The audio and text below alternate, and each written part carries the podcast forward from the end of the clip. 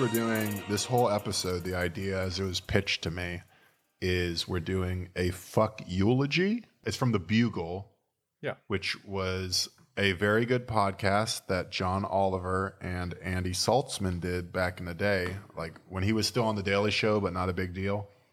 And it was it was really really good. Obviously, John Oliver not exactly what he used to be, you know. Nope. Uh, And they, they did the original fuck eulogy for uh, Muammar Gaddafi. Yeah, they did a couple of them, and like that, Yeah. that was really Oliver with nothing to lose. I understand like now he's extremely rich and famous, and I'm happy for him succeeding. Frankly, his stand up was always really good. Like he deserves it. But like when you have wives and kids and an HBO salary, like that is not the John Oliver that I knew back in the day. Like the John Oliver from the Bugle. I don't even know if they're still available. But if you want to see the comedian at his absolute best, that was him. Like, so just goes to show never have kids, don't get married, uh, Don't have success. don't have success, don't date or fuck or leave your apartment on non raid cycles. Just hold your nut and die a funny person. That's the fucking anthem. there you go. Uh, yeah, so it's it's a a combo of that, and then um, the second book in the series for Ender's Game is called Speaker for the Dead, Yeah. and there's a similar conceit in there. And the idea of a speaker for the dead someone who talks about the dead person with no attempt to try to put a shine on it and say they're incredible, and it's just a real straightforward. Here's all the shit that they did. So similar conceit. So that's what this episode is about. This is going to be a uh, fuck eulogy for David Koch. Uh, a lot of it is going to be about the Koch brothers, genuinely, generally because they, uh, David and Charles Koch, have been basically tied at the hip for the last fuck fifty years now. Damn, I wish they were Uh, dead. Oh, fuck. Well, Fuck. one of them is, buddy. oh man. Anyway, David Koch. Yeah. I keep. So I we'll always. start- I always want to say Koch. That's a New York thing because Koch was like this Yeah. amazing, like outspoken, extremely corrupt, extremely gay, loves movies, New York mayor. Which like that's color. You know. Yeah, that's about right. Yeah, Yeah, that, that's that a lot. tracks. That He had a movie Twitter account where he'd be like, "Super bad. What more is there to say?" Okay, thank you, Mr. Mayor. he ruled. His thing, That's whereas awesome. De Blasio is like, I don't talk to anyone ever because my brain's too big. I don't have time to talk to you. Koch would just walk around the street and like go into bodegas and be like, "Hey, folks, how am I doing?" And they'd be like, "Who the fuck are you?" He's like, "I'm the mayor." And they'd be like, ah, "Well, you're in a bodega for no reason at 2 p.m., so probably bad." And he's like, "Ah, that's feedback, baby." And then he'd walk away. he died recently. Uh, cool guy. Cool guy. Lifted up some uh, feminist voices back in the day as beards, but you know, that's it's the 70s, baby. Anyway, on to uh, uh, a worse Koch, a Coke. Coke. a much more, much, much, much more evil person. David Oh and Charles, God. right? Because the third one's Yep. a, a, a cowboy. So there's four, which I'll explain. Um, but we'll start with their dad. Mm. So Damn, it the sounds dad- like me last night. uh, so Fred Koch, the progenitor of these fucking monsters, started off in Texas. Uh, his there's not a ton known about uh, the family before that, but they had a decent amount of money. So Fred Koch got to go to MIT. He ended up developing this method, uh, became a chemical engineer, developed this method for refining petroleum that was better than essentially anything on the market. And when he went, he patented it, and when he went to sell it, uh, this was in the 20s. So when he went to sell it, every company around could do whatever they wanted, right? They had carte blanche. It was the roaring 20s. Uh, they all shut him down. So he got tons of lawsuits to tie him up. It basically scared away all his business. So he couldn't get any work. So he decided, being a true mercenary piece of shit, that he was going to go wherever he could to sell his uh, his oil refining. Uh, and he had gotten a loan from his father to start this oil business. So we're multiple generations Yeah. back, and we're already getting loans to start businesses. Just just so everybody's on the same page here. The Mitt Romney way. Yep. So he, the first place he goes is to the Soviet Union to help Stalin because Stalin is so fucking desperate at this point, uh, and they keep finding out that half of the Westerners who are trying to help them with their oil industry are in fact spies. Damn, dude. Shock. Fucking the Kochs collaborating with Stalin. Fucking not cool, Stalin. Yeah. which is Hold on, it- which is my favorite new character, not cool Stalin. Hey guys, check out check out the new Georgian kid. He said he says he can he can do a kickflip, and then everyone gets together, and Stalin's like, "Watch," and he can't even fucking ollie. That's not cool, Stalin. That'll be a recurring character that you cannot escape. Stalin in the story gets much better. But that look, that's most Stalin stories. Brad, go ahead. So, what happens after Fred Koch shows up to start helping Stalin? So Fred Koch helps build their oil refineries and get them off the you know the fucking ground because at that point you know they were a generation out from being mud farmers, and uh, Stalin just stiffed him, like basically said, "Yeah, no, we're not going to pay you. Fuck off. Thank you for your help." Exactly. So he ended. He still ended up making some money off of it through the years, but uh, the contracts were for like ten times what he took home. Because Stalin totally dicked him over, and that is how you spawn a supervillain, ladies and gentlemen. Right, but like he, but like where he went next, you know, I, I like to imagine Stalin, after getting dicked over by Hitler, was like, fine, I'm fucking done with commitment. I understand how these mercenaries are. And and Koch like calls him up like, hey Stalin, got a lot of petroleum for those old uh, T-45s. And he's just like, oh, fuck, fuck, I don't care. Confidence. What would Hitler do? What would Hitler do? Sure, I'll pay you $10 billion for that oil. And Koch is somehow dumber than Hitler and Stalin. So he goes like, like he holds the receiver and he's just like, guys, I think we got him to everyone in his office. he's sitting there like in Amarillo, Texas, or wherever the fuck he was based out of. It's like this Stalin guy. I think we can work with him. It's boiler room, and, and like the person has his hand over the phone. He's like, his name's Stalin. He's a Georgian. I think this is a great long term investment opportunity. and there's Going just to Atlanta, guys.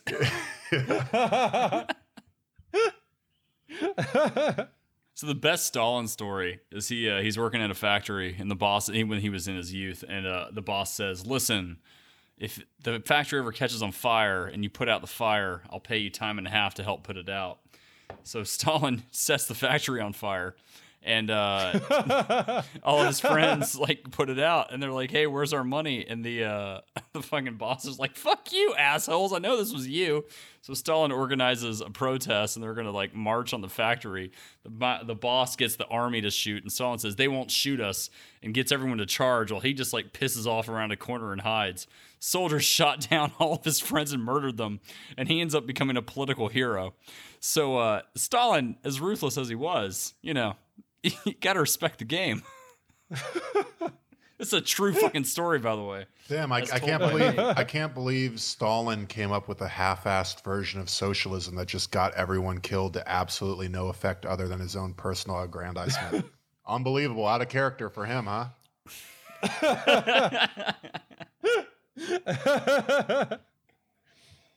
Uh, so So after sorry, Bren. So after Stalin partially stiffed Koch, uh, he did get some money out of that. So he goes and builds one of the largest oil refineries in Nazi Germany, which ended up. Uh, so here's the quote for you: "And the Hamburg oil refinery." Built by a Winkler Koch Co- Company, became key according to several German historians I talked to, to Hitler's war efforts. By the time they built it, it was already clear that Hitler had very major military ambitions, but one of the things he was unable to do was to refine high octane oil for warplanes what this plant did was create that capacity and eventually supplied much of the fuel that was needed for Hitler's Luftwaffe. In Fred Koch's defense, the uh, the Luftwaffe sucked ass in World yeah, War II. that that So, was uh, really Don't at me, World War II. Don't nerds. advertise that shit. It'd be like being like the official sports drink provider to the Cleveland Browns. Powerade. So after Fred Koch pulled his best uh, Milo Minderbinder and sold to both the Nazis and the Soviets, he eventually made it back home. But during that whole time, he had uh, become virulently, virulently anti-communist and anti-socialist. And in, the, in 1938, he wrote that the quote, "The only sound countries in the world are Germany, Italy, and Japan." Mm.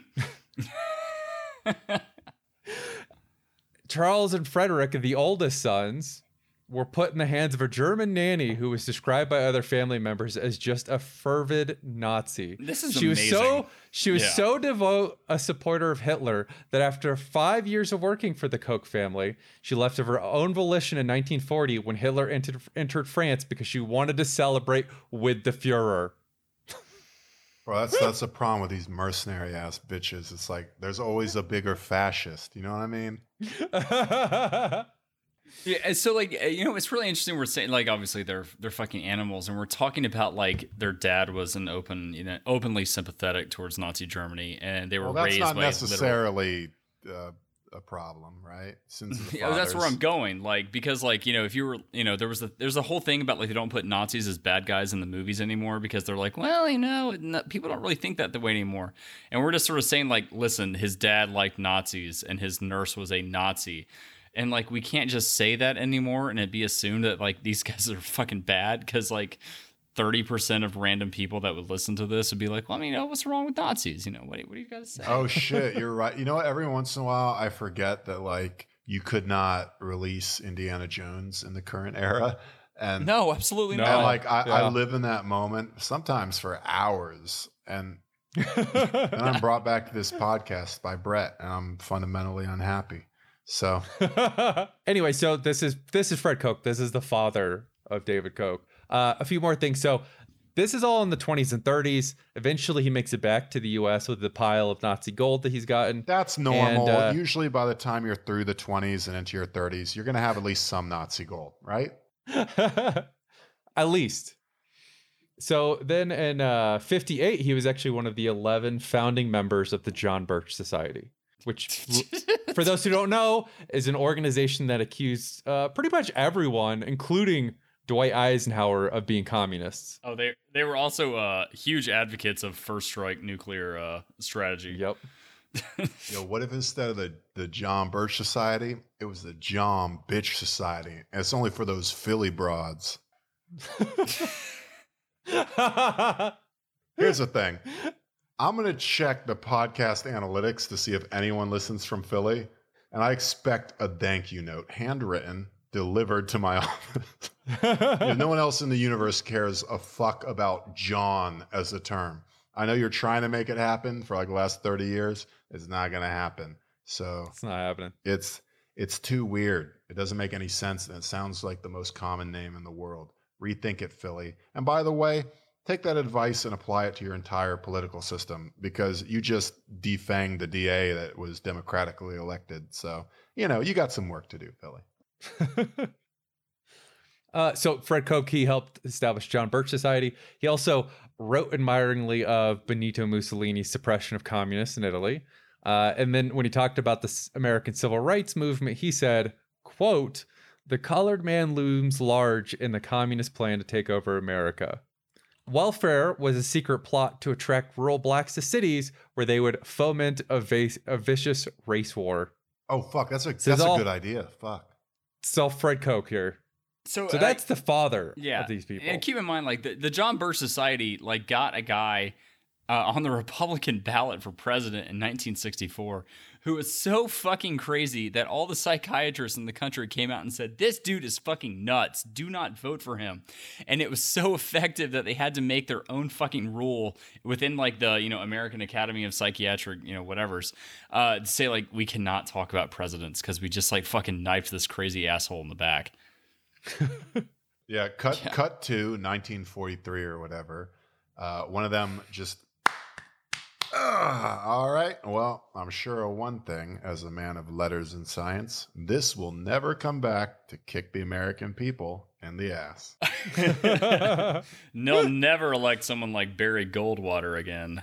Oh, or someone worse, yeah. Oh, oh man. Yeah, man, our times right now are so fucked up. Anyway, that scientist just walked by four colored water fountains to go to his whites only bathroom.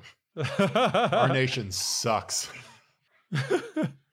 uh, so that's that's Fred Koch the father. He had four sons. Uh, another Frederick, Charles, then twins, and that's David and William Koch. So the one we're talking about is David.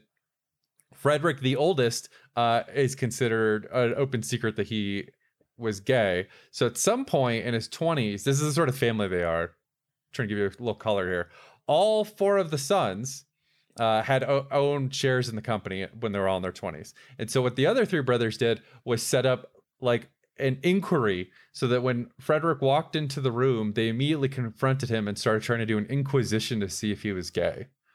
That is the Koch family. That is, that's just the brothers. Yeah, well, here's the thing. Like what they like trot out a bunch of like hot like Cuban like cabana boys and see if he just pounce? Like what what is that? You're thinking of the Falwells right now. I, I know. Uh, these are thank the you, Kochs. thank you, You thank are. No, the Kochs did it, the bloodless corporate thing of bringing him into a room and just asking endless questions to try to get him to admit it. Look, here's the thing. Nobody gets that good at oppressing marginalized aspects of society without putting in a lot of work. You know, it's like the Ira Glass theory of creativity. Uh, you get into creative fields because you appreciate good work, but you can't produce good work yet. So the Koch brothers are really just getting in reps on their gay brother so that one day they'll produce a sort of national homophobia that'll be widely appreciated. And because we live in hell, they succeeded.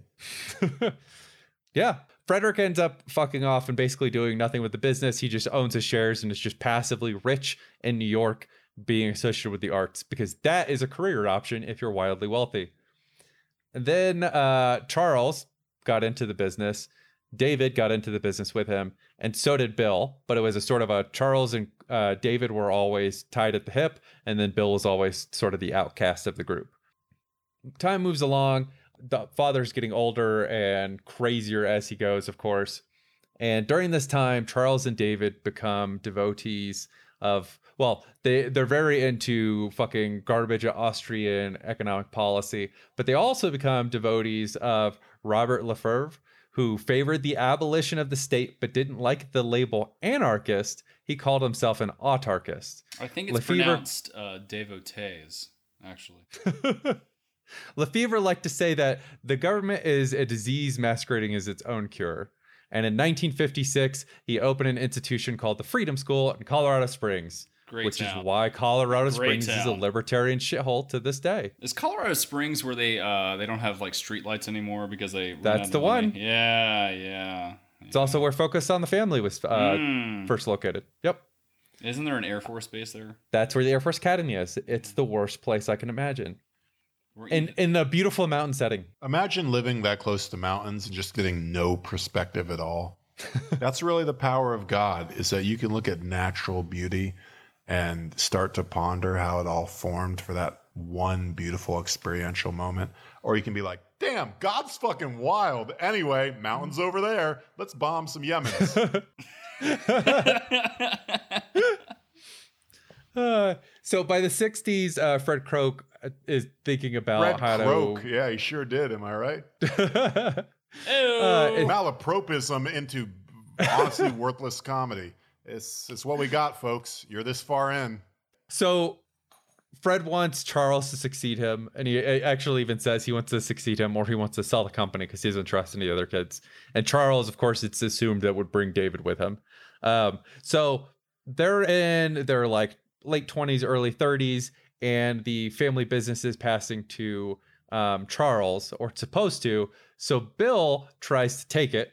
He gets run off. Like he basically tries to hold like secret meetings of the board to try to take the company from them. God, if only you had succeeded Bill, because Bill is a, a normal dumb rich guy, uh, and he just doesn't want anything other than to be wildly wealthy, and that is a positive in this story. Yeah, there, there's So- something to be said, and this fits so many contexts. Uh, There's something to be said for shutting the fuck up.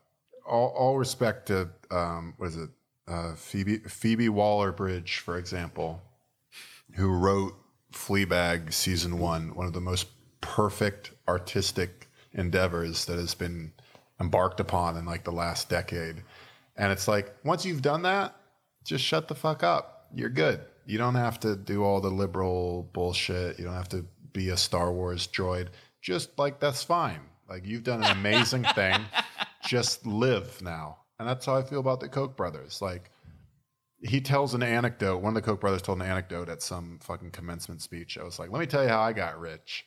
Uh, I, I bought like uh, I bought two Baby Ruth bars for a dollar, and I sold them for a dollar each. And then I bought five Baby Ruth bars with that profit. And then I bought 25. And I'll tell you what happened next is my dad gave me a $100 million inheritance. So that's my path to being rich. Ha ha ha ha. If he had just told that anecdote at commencement, which I can't emphasize enough, he really did, uh, Yep, that's David Koch. That's the dead and one. And then fucked off, that would be fine. It'd have been fine. That's, It's fine. I That'd be a massive improvement. It's not fair. It's not right.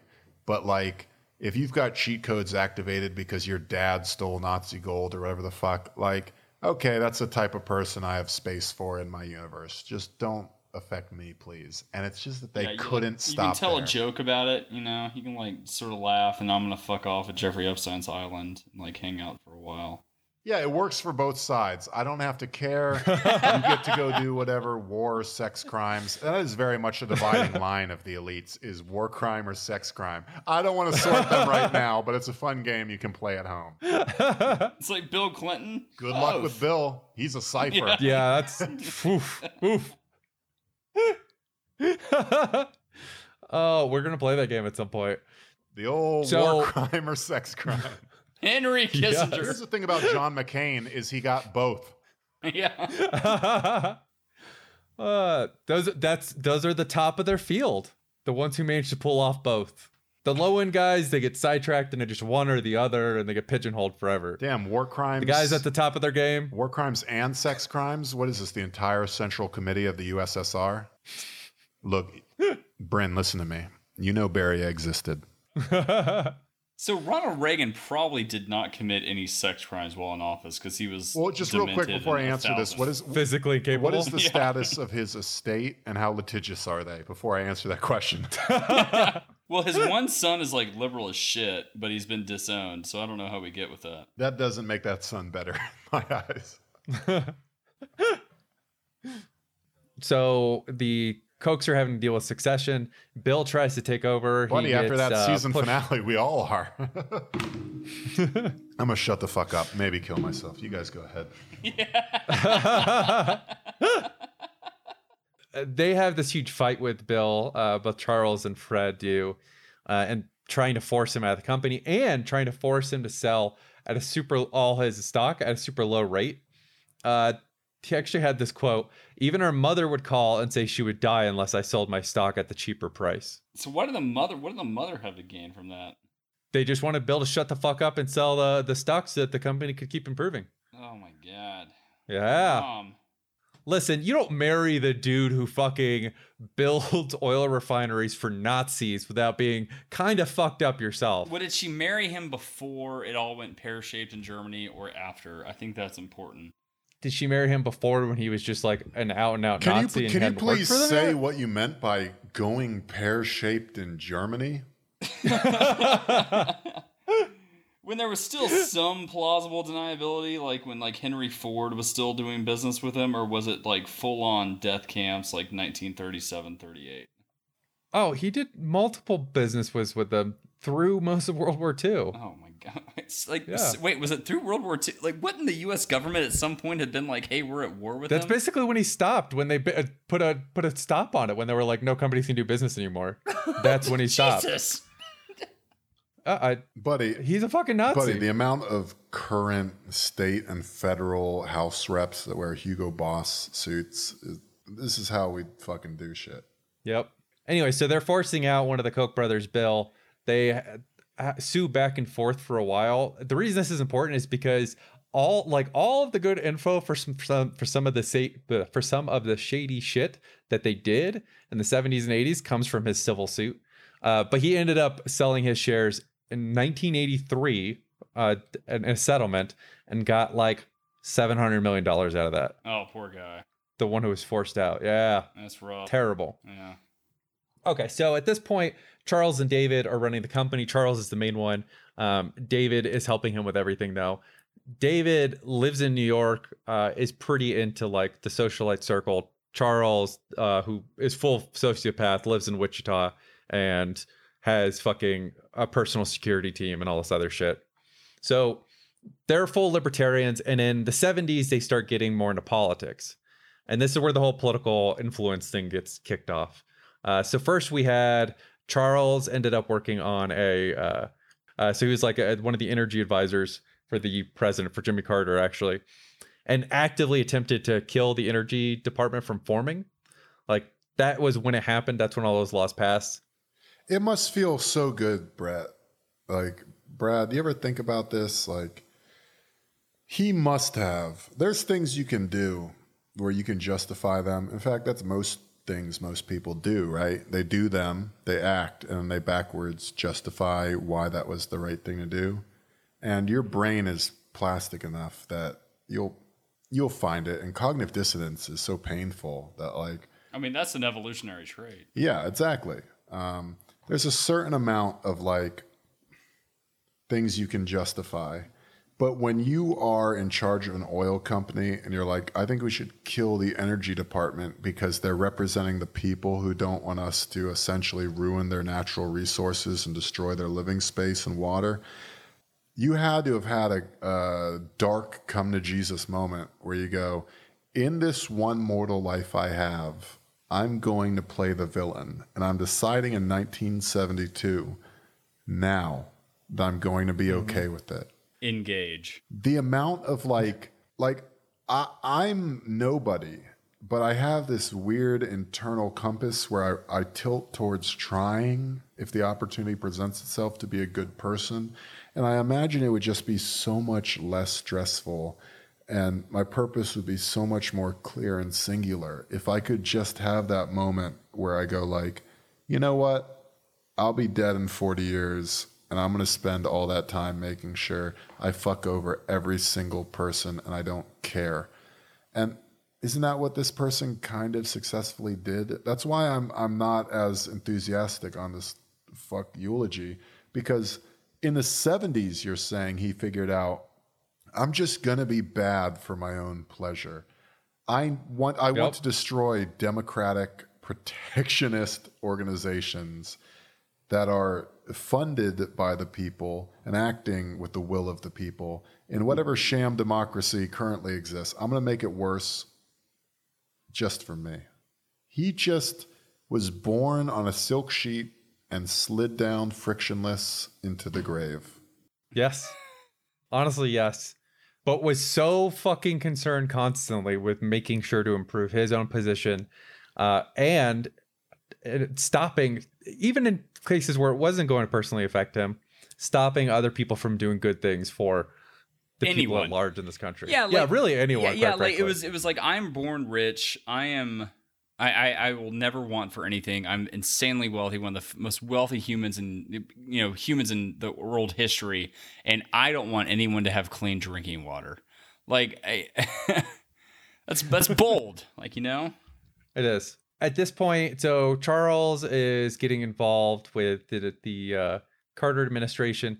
David Koch is so full libertarian that he actually ran as the party candidate, Libertarian Party candidate for president. and what was the name of that party, Brett? Oh, I don't have that. Do you? Yeah, it was called the Tea Party. Ah, ah. There you ah. go. Yeah. He, oh, we'll we'll circle back to that. Yeah, but he he Tea Party when stuff, he was interviewed at the time, he would say, "We are going to throw a tea party uh, in the United States government." It's almost like they've been propagating these ideas for the last fifty years. Yeah, yeah, it's almost like it came out. And I have, uh, yeah, get to the Tea Party stuff because yes, We'll get there. So this is 1980. He runs for David, dead boy, uh, ran as the Libertarian Party candidate for president. Got crushed, less than one percent of the vote, as usually happens for third party candidates. So this is when David decides, like, fuck this, I'm gonna work on behind the scenes politics because, like, th- all the quotes are things along the lines of like, oh, well, politicians are just uh, actors. I'd rather be the one writing the script. It's like, oh, someone's not mad about getting crushed in the polls, huh? yeah, the 80s is an important decade for this because it's basically when they decide to focus heavily on the behind the scenes political shit. Um, before that, they had done what I'm going to describe as regular evil billionaire shit, where uh, they gave money to a few think tanks and were being libertarians, just absolutely fucking focused on trying to change things in academic departments, right? They didn't actually have lobbyists at that point, they didn't engage that aggressively. Um, they did help fi- found the Cato Institute in the fucking 70s. So thanks for that one. I think Charles is still on their board to this day. In the 80s they take a turn towards being very very aggressive and building out their this like sort of behind the scenes political wing that they have. One of the things that caused that was one david loses uh in his election bid gets crushed trying to do like conventional political shit. And two and this one's a big one uh and this is an amazing story. In the late 80s the senate realized that oil companies were robbing native americans and they were doing it by uh, they would come to pick up the oil from Native American well Native American owned wells on reservations, and they would basically short on the receipt how much they had gotten. So they would excuse me not short they would skim off of it. So they would say like uh, there's say ten barrels they'd claim they got nine and a half right, and then they would just pocket the other half and sell it for pure profit. And they were doing it because most of the well one racism. Right. Two, because the Native American tribes didn't really have much in the way of an accounting department. Shocking, I know. And they just accepted at face value that these big companies weren't going to fuck them over. Well, that was their So- first mistake. I know. So the Senate gets full on into this investigation in the late 80s. They realize that more than anybody else, the Kochs have been falsifying tickets and taking more oil than it paid for. The Kochs have been robbing Native Americans of fucking uh, the the one resource they have to sell so that they can get richer. They later admitted this we got from when Bill sued them in civil court. They later admitted that they collected 10 million each year without paying for it. 10 million dollars worth of it of crude oil each year. That this is in the fucking 80s. I mean, it's fine. It's good that someone finally put those Native Americans in their place. I mean, right? So, but the Senate is actually doing their job. They they're they're seeing there's something sketchy going on there. They're sending out investigators. And one of the main ones is this guy Ballen, and he said other oil companies were so frustrated with the Kochs that they allowed Ballen's investigators to access the private land, set up surveillance on Koch employees as they picked up oil so that they could help them. and the FBI agent who was attached to this actually did that. He set up on like nearby oil company land because they fucking hated the Kochs for stealing so much and getting away with it, and just took pictures behind herds of cattle so he could get them falsifying documents. the Senate is coming hard after the Kochs at this point. They're like, oh, these are definitely the dudes robbing Native Americans. This is fucked up. Fuck these guys. Uh, this is 88, 89. And this is like a big wake up call for Charles and David because they felt like they were being scapegoated. Remember, they're 100% doing this. They they have admitted to this. They are 100% stealing this oil. But they're they're getting they're getting blamed more than the next guy. Anybody else. Yeah. because they're doing it way more than everyone else is to an insane degree, right? Like it's a fundamental part of their business. Uh, so they claimed that they got scapegoated because they hadn't been doing aggressive lobbying or more politicking, right? Like that's their lesson from this is like the reason the Senate's coming after us is because we haven't put enough money into politics every day. That's actually true. That's why like single mothers can't get their aid in Florida, literally. yep, they don't put enough money into politics. Yeah, well, should have had more speech, bitch. Sorry that all men aren't born equal. America, quote, 1776.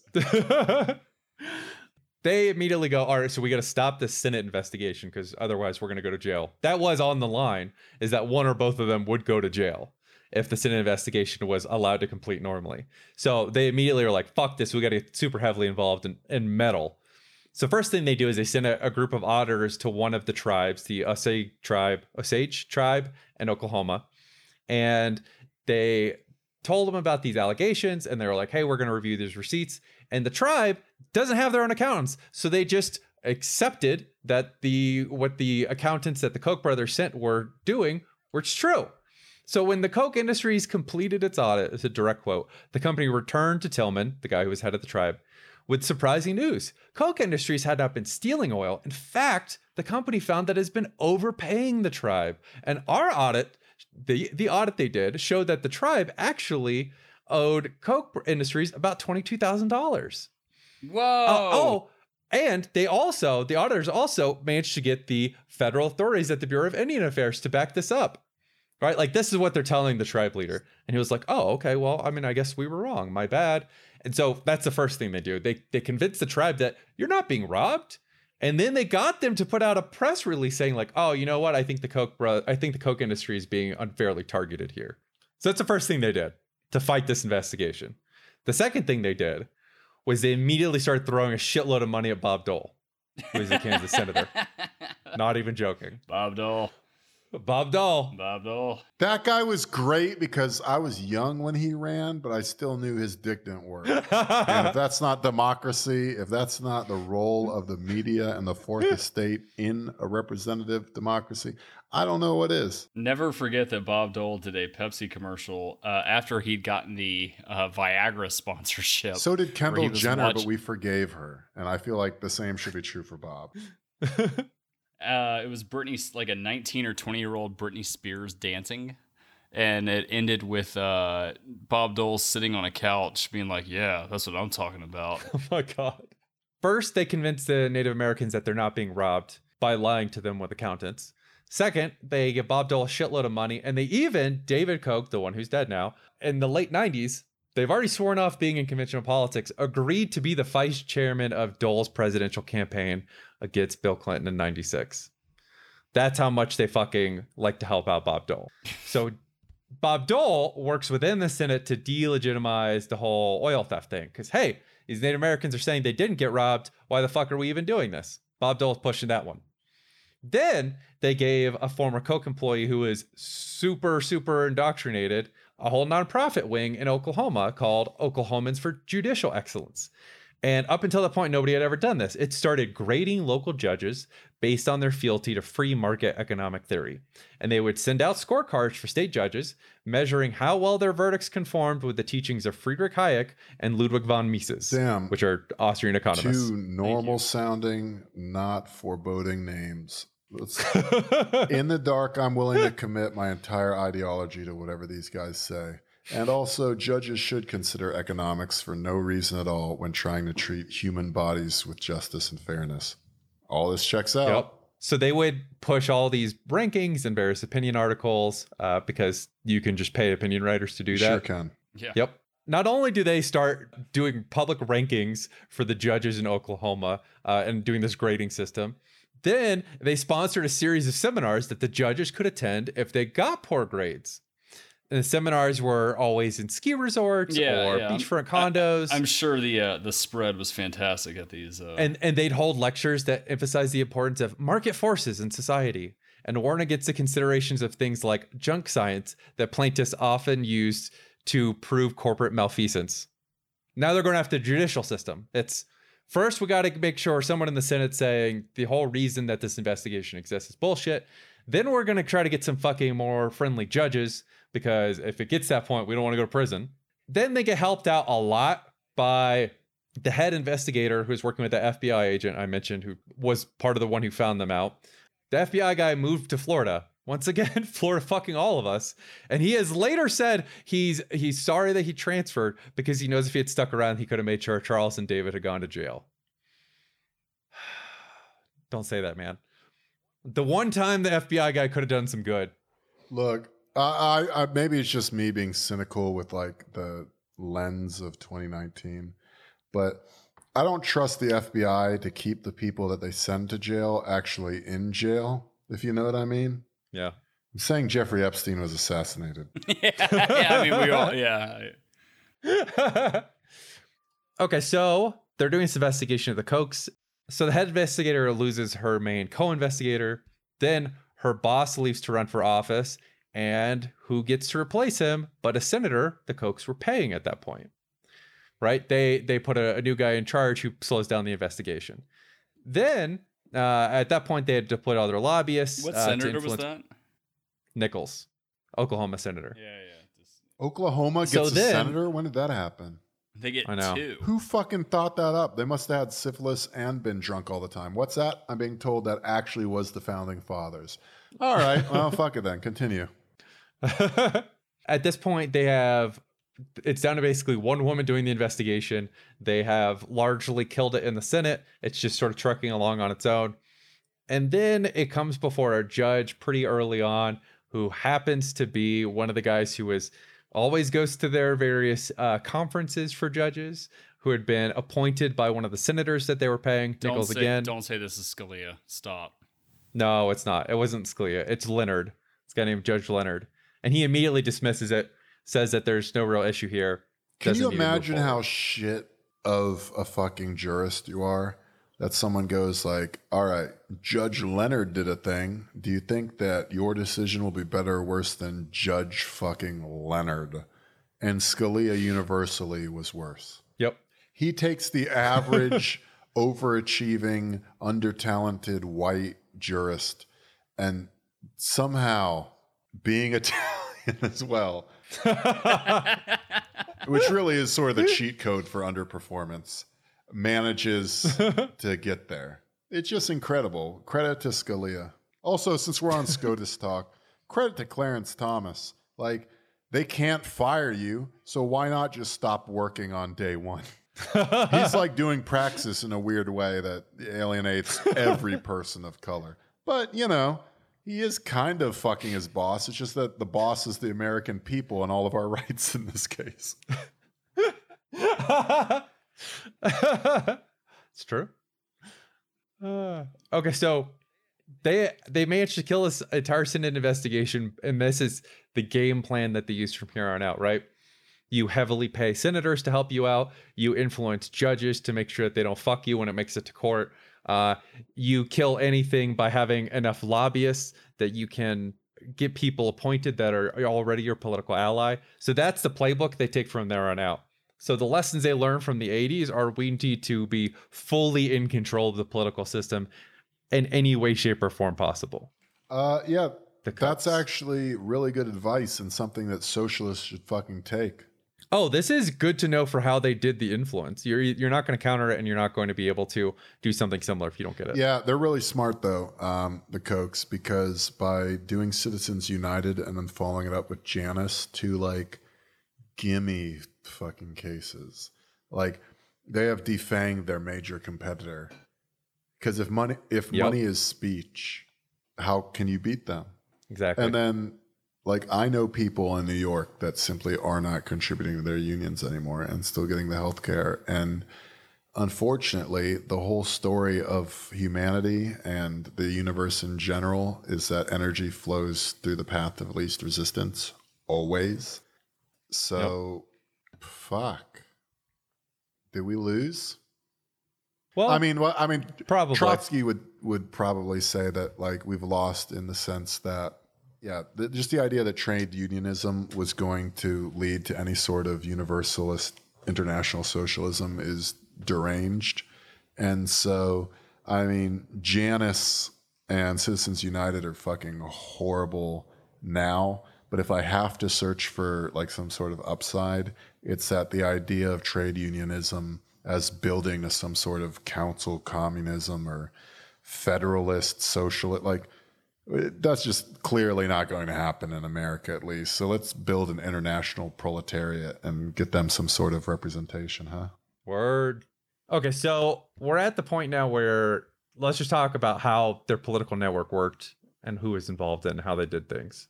So first of all, they they helped found the Cato Institute, like I mentioned. Freedom Works is one of theirs. Mm. Um, they're huge donors to Heritage Foundation, Federal Society, Mercatus Institute. They actually helped set up the Mercatus Institute. Um, at yep. Uh, they had another one that I'll talk about in a second. Concerned Veterans for America. That's one of theirs as well. They sat on the board of directors for both Aspen Institute and Cato. And their big, big advocacy wing, the one that they use the most, is Americans for Prosperity. Mm. And we can talk about them for a second because this is how Tea I Party just stuff I, I, folds in. I'll shut the fuck up, I promise now. But like why the fuck is George Soros not cool like the Koch brothers? Oh yeah, no shit. I wish George Soros was what everyone on the right thinks he is. Like that'd be fucking great. It doesn't make sense. We sense. wouldn't be we wouldn't be in the world we're in if he was. Yeah. we actually we joke about it, but Soros doesn't support us or any other podcast. Like for people at our level, it's just blue. It's Blue Chew. It's Blue Chew and, and Hezbollah. That's like our two, and it's been that way for a while. Whereas if you are racist enough and recording the audio, you will get like a Cato Institute grant or something. Right. So one of the big uh, political arms that they've the Kochs have used is Americans for Prosperity. They were the ones who essentially funded all of the Tea Party organizations. Uh, they paid some of the people to go for, for the original ones. They would pay for people to do the leadership, organize it, create the schedule, get the permits for all the different Tea Party protests.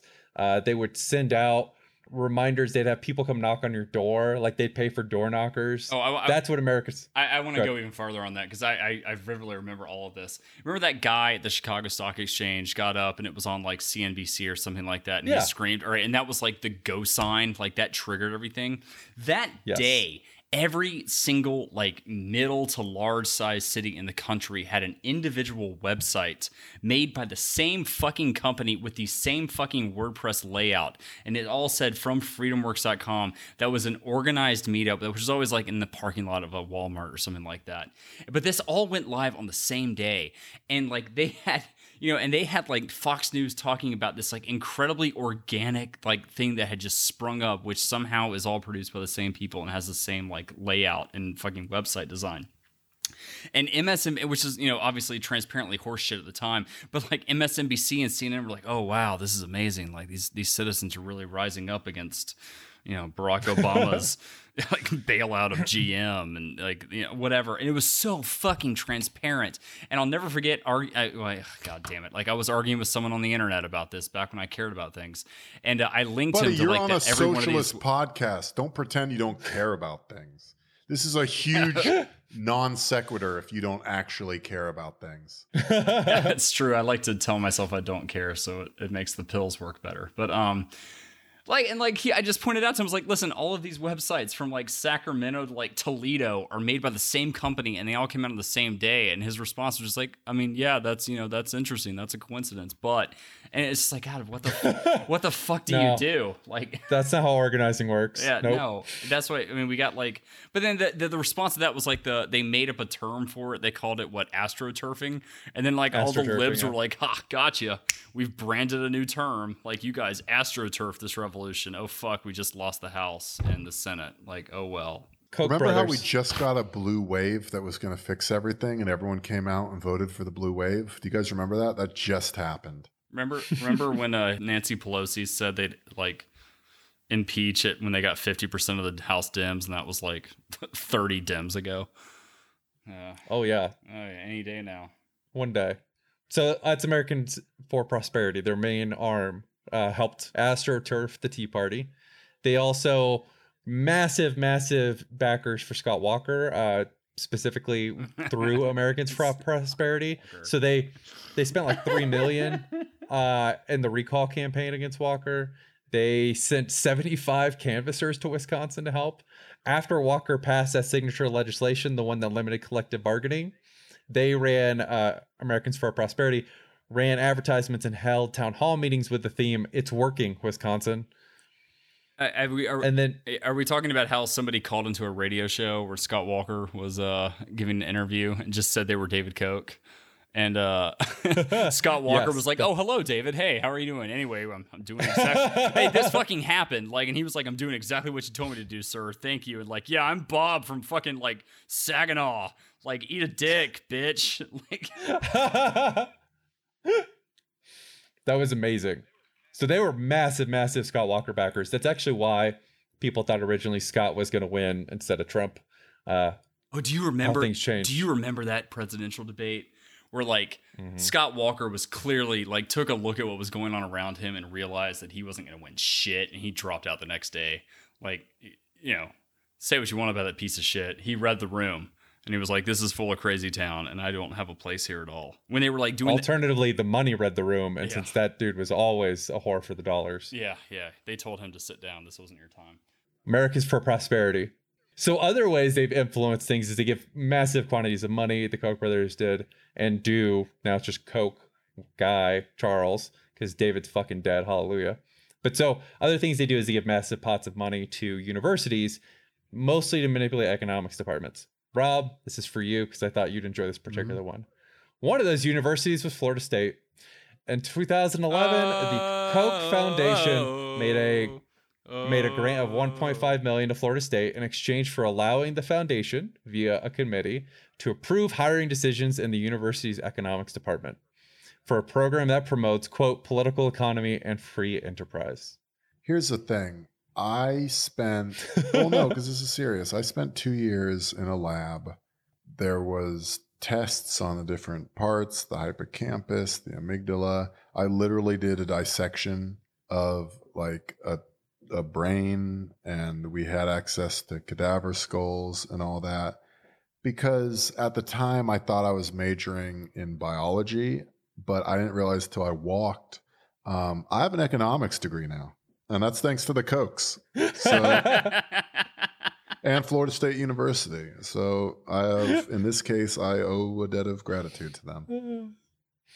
So it's one of the many universities that they did this. They they they got to pick and choose who the economics professors were going to be, so long as they promoted basically libertarian bullshit.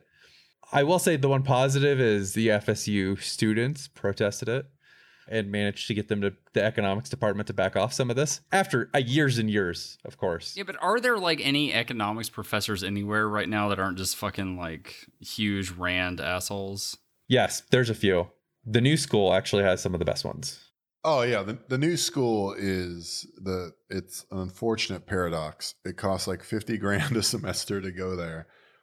But they are full on like their economics classes are like, okay, so does currency have a gender? Yes. Is it knowable?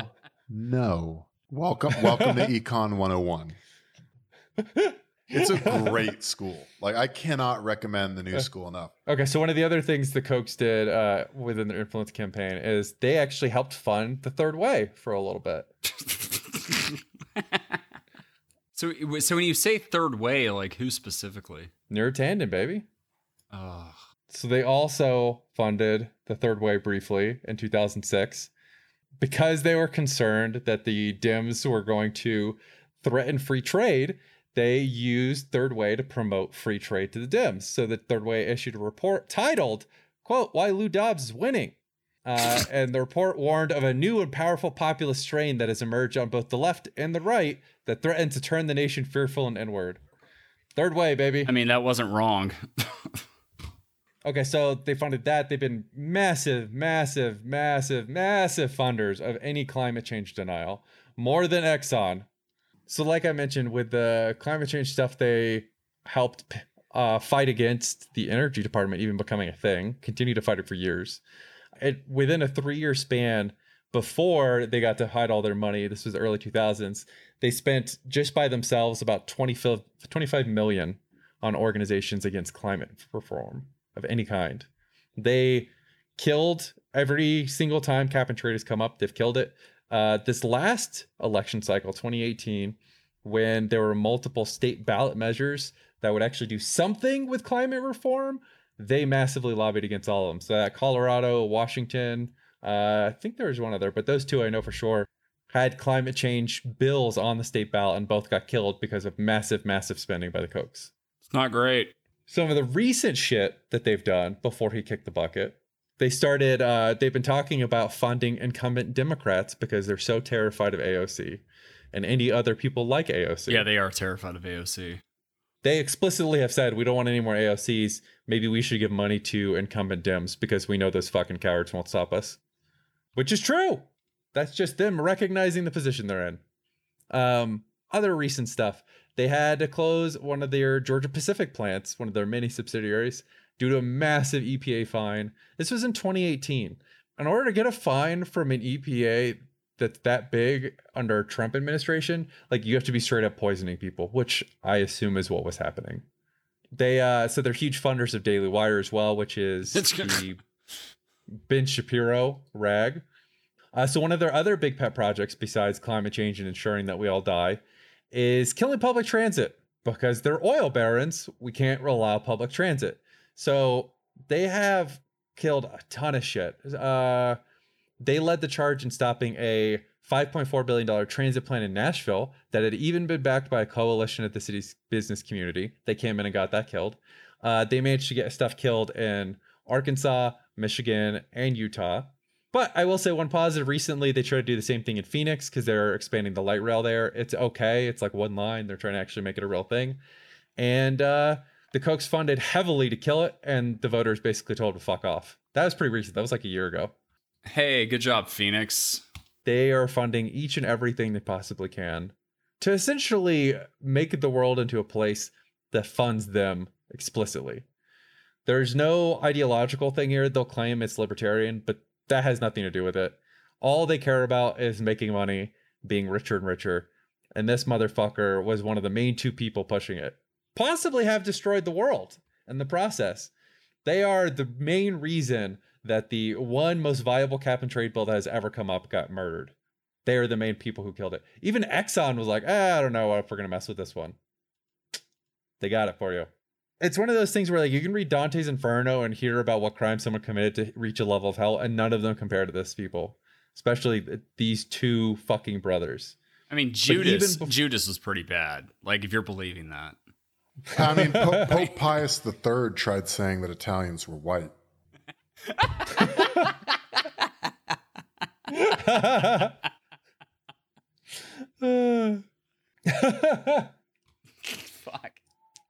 oh my god. It's incredible that he's dead. It's a genuine net good for society.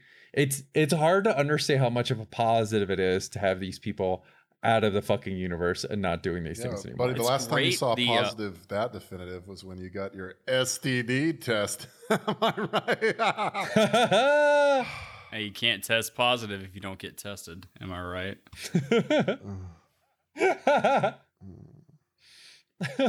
To all future employers, I did not actually just say that. Um, what in case in case your employer's like, no, no. Here at the Genius Bar, we only hire virgins. oh shit!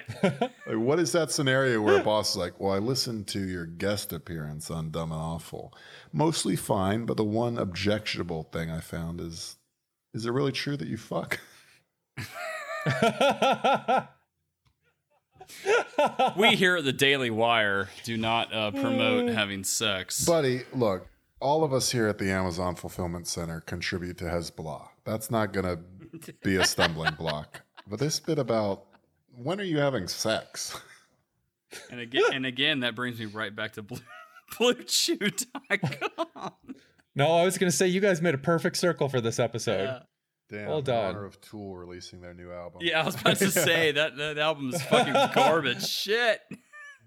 Uh, no, but that's that's what I've got for this. I, it's incredible that he's dead.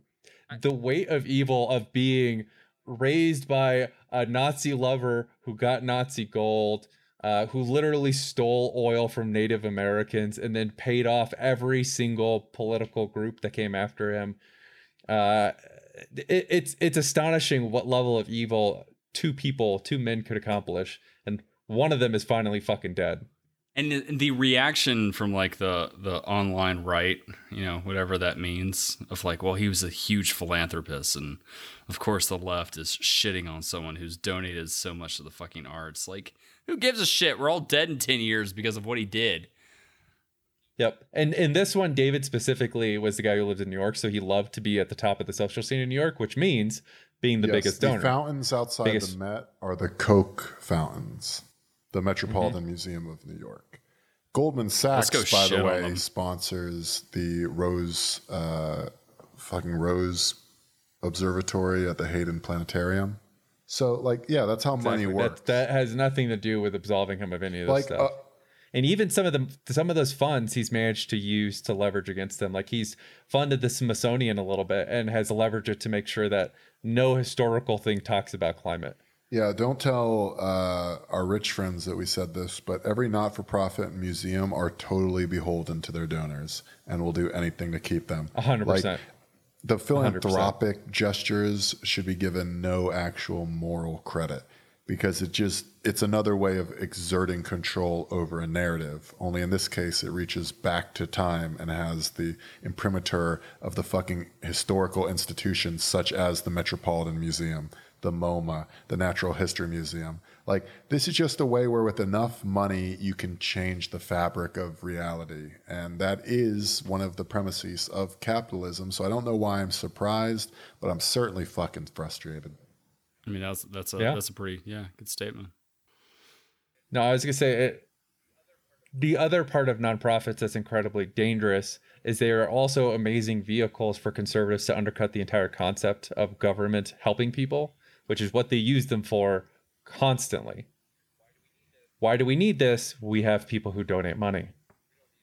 We don't need the government to do these things for people. We have people who donate money. Right. You know anything So- about like the curse of like you know the what's uh well I mean this is like a broad statement, but basically like you take your like generic African country that has some substantial problems and you flood it with nonprofits. And it's like hey we're doing this thing we're doing like the bare minimum, but like yes you're also subverting like legitimate government institutions. Non-robot makes a Yep. very uh, good point, I think, and that these are also the safety nets. This is the millionaire social safety net, I guess billionaire in this case, is the museums and not-for-profits are so beholden to you, the think tanks, right? That you guarantee step one and step two employment for all of your horrible progeny. Like everyone can go to Columbia and then go immediately to the Center for American Progress. But yeah, the nonprofit excuse doesn't fly, especially if you possibly murdered everyone on the planet. I don't really give a fuck what good things you did. Yeah. That one massive evil will outweigh They know that. literally they know that. That's why. That's why I thought Yep. that the Koch sort of resignation or acceptance of I'm a villain was so frightening and powerful because all the other billionaires we have, like take Jack from Twitter, they can't escape. They're just woke enough and of a generation that they know that this is not fair or right. And that's why you see like Jack develop an eating disorder and go get meaningfully stung by mosquitoes in some Peruvian cave with a shaman that just Jack is calls horribly him tortured. slurs like, when he can't understand them. Like it's it's all these guys end up getting into this shit because they know that there's something that's just inherently unequal. That they were born to the same world, but this is very much not fair. Koch seemed blissfully unaware of that reality. It's yes, the maybe that's what happens when you're raised by a Nazi nanny. Maybe that's what that's what it does for you. who who was having them poop on schedule like famously. Well, I can relate to that because Brett makes me do this pod at 7:30 no matter what. Would have been better if you said shit, I'll be honest. oh, Can we be done? I feel like I spent most of my adult life in this pod. Exhausted. I'm not editing Yeah, this shit. All right. Thanks everyone. It's dumb and awful. This is Brett at Relentless Board. Rob was with us at Dumb and Awful, and Brad at Fizz Fashizzle. Come on and join the Discord. And then we do bonus episodes on Patreon. And I also stream if you want to see the stuff that Rob is cutting on Twitch. Oh yeah, we do bonus episodes on Twitch, so if you want to see it live, go for it. Or all right, thanks everybody.